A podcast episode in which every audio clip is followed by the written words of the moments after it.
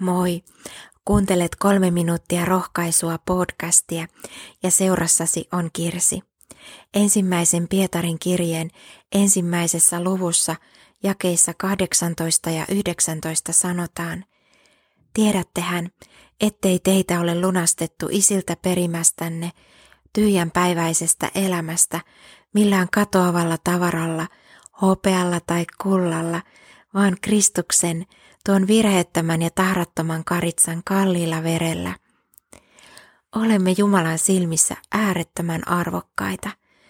Siksi hän antoi kaikkein parasta meidän puolestamme. Hän uhrasi ainoan poikansa Jeesuksen syntiemme vuoksi, että meillä olisi iankaikkinen elämä, ikuinen koti taivaassa.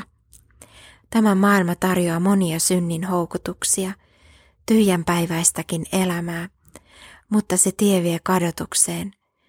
Herra kutsuu parannukseen, synnistä luopumiseen. Jumalan karitsa ottaa pois maailman synnin. Olemme lunastetut Kristuksen kalliilla verellä.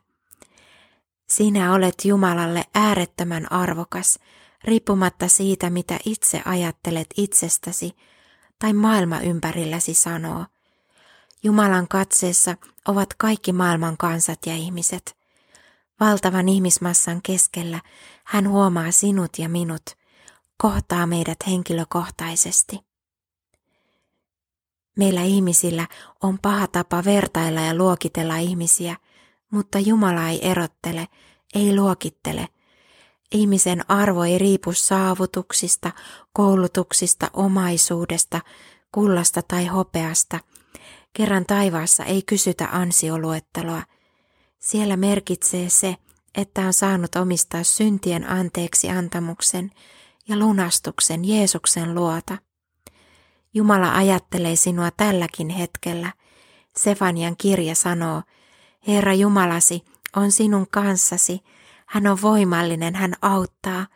Sinä olet hänen ilonsa, rakkaudessaan hän tekee sinut uudeksi.